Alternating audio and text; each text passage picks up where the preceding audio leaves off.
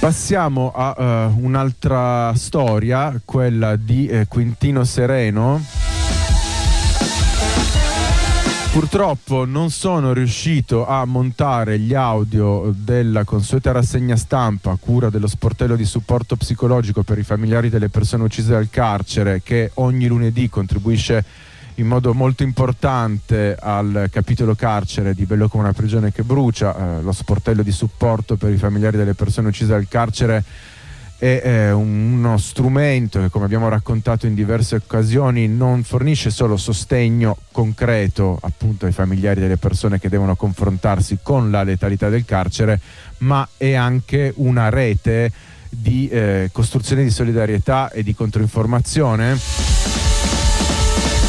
Il contributo di oggi, segnalato dallo sportello e raccolto dall'associazione eh, Jairaya, ve lo leggerò quindi io, e riguarda il ruolo della medicina carceraria, eh, nello specifico per quanto riguarda la terapia del dolore, che sembra assumere concretamente in questa sua specifica modulazione una vera e propria forma di tortura. E vi leggo la lettera del figlio di Quintino Sereno. Mi chiamo Luca Sereno e scrivo per denunciare il trattamento a cui è sottoposto mio padre, Quintino Sereno, detenuto da sedici anni nella casa circondariale di Parma. Negli ultimi anni ha affrontato gravi problemi di salute, tra cui dischi intervertebrali schiacciati lungo la spina dorsale, calcificazione delle rotule della gamba destra e sinistra, sei tumori benigni rimossi tra intestino e colon, macchie nere nei polmoni e varie altre patologie. All'arresto, sedici anni fa, mio padre non presentava alcuno di questi problemi, ma ora è costretto a utilizzare le stampelle e in alcuni giorni una sedia a rotelle. Durante i processi viene trasportato in ambulanza e giunge in tribunale sdraiato su un lettino a causa dei suoi gravi problemi di salute. Dopo molte lotte e richieste con il mio avvocato, siamo riusciti a ottenere visite più complete e specializzate per le sue patologie presso il Centro dei Dolori. Quindi un centro che si occupa di eh, terapie palliative. Prima di queste visite a mio padre venivano somministrati diversi medicinali, tra cui Seroquel da duecento milligrammi, tre pastiglie al giorno, quindi seicento milligrammi di Seroquel, Irica, Stinox, Contromal e molti altri. La sua cartella clinica è estremamente complessa e anche ricordare tutti i farmaci a memoria risulta impossibile. Questo semplicemente per evidenziare la difficile situazione di salute di mio padre, che necessita di cure adeguate e di un'attenzione particolare da parte delle autorità penitenziarie. Riusciamo a farlo visitare al Centro dei Dolori, dove dopo esami specializzati gli viene prescritto un cerotto di fentanyl. Fentanyl, ben lo sapete, eh, oppioide di sintesi, potentissimo. Riprendo con la lettura. Questo cerotto rilascia il principio attivo nel corpo per tre giorni, successivamente viene cambiato. Inizia con il dosaggio da venticinque, poi passa a quello da cinquanta e infine a quello da cento. A ciò si aggiungono i suoi medicinali di sempre, con l'eccezione del Contromal, che viene sostituito appunto dal fentanyl in cerotto. Circa tre quattro mesi fa mio padre viene sottoposto a un controllo, sempre al Centro dei Dolori. Durante questo controllo la dottoressa, senza spiegazioni, decide di interrompere tutti i medicinali, compreso il cerotto di fentanyl, in un periodo di soli nove giorni. Questo avviene dopo anni di assunzione regolare e la rapida diminuzione delle dosi senza alcun adeguato scalaggio solleva interrogativi sulla motivazione di una scelta così drastica. È evidente che una persona che ha assunto dosi così elevati di medicinali derivati dalla morfina e oppiacei di sintesi per molti anni potrebbe reagire in modo significativo a un'interruzione così improvvisa e completa del trattamento. Restiamo perplessi e ci chiediamo quale possa essere il motivo dietro una decisione così radicale, specialmente considerando gli anni, considerando gli anni di somministrazione di questi farmaci. Mio padre non è eh, certo guarito mirico- miracolosamente da un giorno all'altro, al contrario, la sua situazione è peggiorata. È come se eh, voi andaste dal medico con la febbre e anziché prescrivervi una normale tachipirina o effettuare esami specialistici, vi privasse improvvisamente del trattamento. Questo esempio, seppur semplice, mira a illustrare la gravità della situazione. Una dottoressa ha compiuto un gesto simile, togliendo tutto senza un apparente motivo. Benché conoscessimo il motivo senza prove, non possiamo dichiararlo apertamente. È evidente che si tratti di qualcosa di più, poiché anche un bambino comprenderebbe che un'azione del genere equivale alla tortura.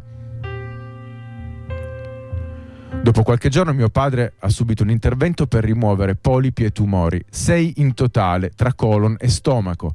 Sorprendentemente, dopo l'operazione non gli è stato somministrato alcun antidolorifico di eh, sollievo. Abbiamo presentato denunce, ma le ri risposte sono state deludenti, come il commento della dottoressa che ha dichiarato di pensare di aver aumentato il cerotto. Questo è solo un esempio delle risposte ricevute. Ho deciso di condividere questa storia su una pagina Facebook dedicata ai diritti dei detenuti, accompagnata dalla pagina appunto di, eh, dell'associazione Jairaya, accompagnata da foto che documentano quanto accaduto. La trasformazione di mio padre da prima di quel tragico giorno a ora è evidente durante le videochiamate, quando lo vedo in una sedia a rotelle, senza parlare e soffrendo visibilmente. La sensazione di impotenza di fronte a questa situazione mi distrugge, il dolore che sto vivendo è straziante, mio padre sta morendo lentamente davanti ai miei occhi e mi sento totalmente impotente. Dopo questo articolo pubblicato su Facebook, una ragazza dell'associazione Jairaya contattata, eh, ha contattato la garante dei detenuti di Parma, che ha visitato immediatamente il carcere per comprendere la situazione. Nonostante le rassicurazioni iniziali, viene promesso a mio padre un sostituto del cerotto con lo stesso principio attivo come antidolorifico, tuttavia questa promessa eh, si eh, rivela una presa in giro, poiché dopo diverse settimane mio padre è ancora nella stessa situazione. La garante, chiedendo aggiornamenti, riceve risposte ingannevoli affermando che è tutto a posto. In realtà mio padre è stato somministrato solo uno psicofarmaco che, anziché alleviare il dolore, lo ha reso quasi catatonico.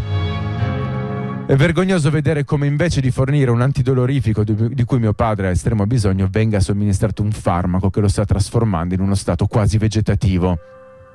Fortunatamente eh, mio padre ha rifiutato questo psicofarmaco, dimostrando una lucidità che sembra mancare nelle decisioni della struttura penitenziaria. La situazione che mio padre sta vivendo è un chiaro caso di tortura, una pratica inaccettabile. Nonostante gli sforzi della garante dei detenuti, la presa in giro continua e nemmeno le informazioni sui medicinali somministrati vengono fornite chiaramente.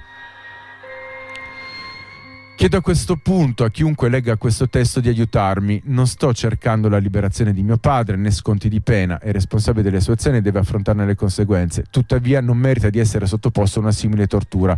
Non sto chiedendo l'impossibile, solo un trattamento umano. La sua salute è in serio pericolo, non posso rimanere inerte aspettando che la situazione peggiori. Vi prego, chiunque possa aiutare, chiunque possa fare qualcosa, vi chiedo aiuto. Non so più a chi rivolgermi, mi sento impotente. Questa non è solo una questione di diritti umani, ma di umanità. Spero che la vostra solidarietà possa portare a un cambiamento positivo per mio padre. Luca Sereno, figlio di eh, Sereno eh, Quirino.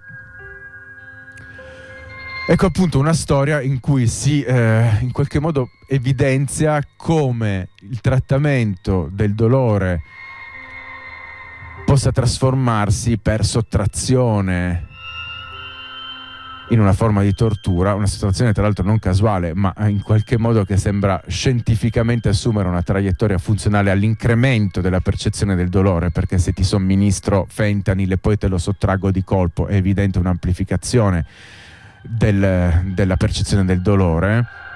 E allo stesso modo il ruolo, come sempre, dei neurolettici, eh, del, della psicofarmacologia come forma di contenimento.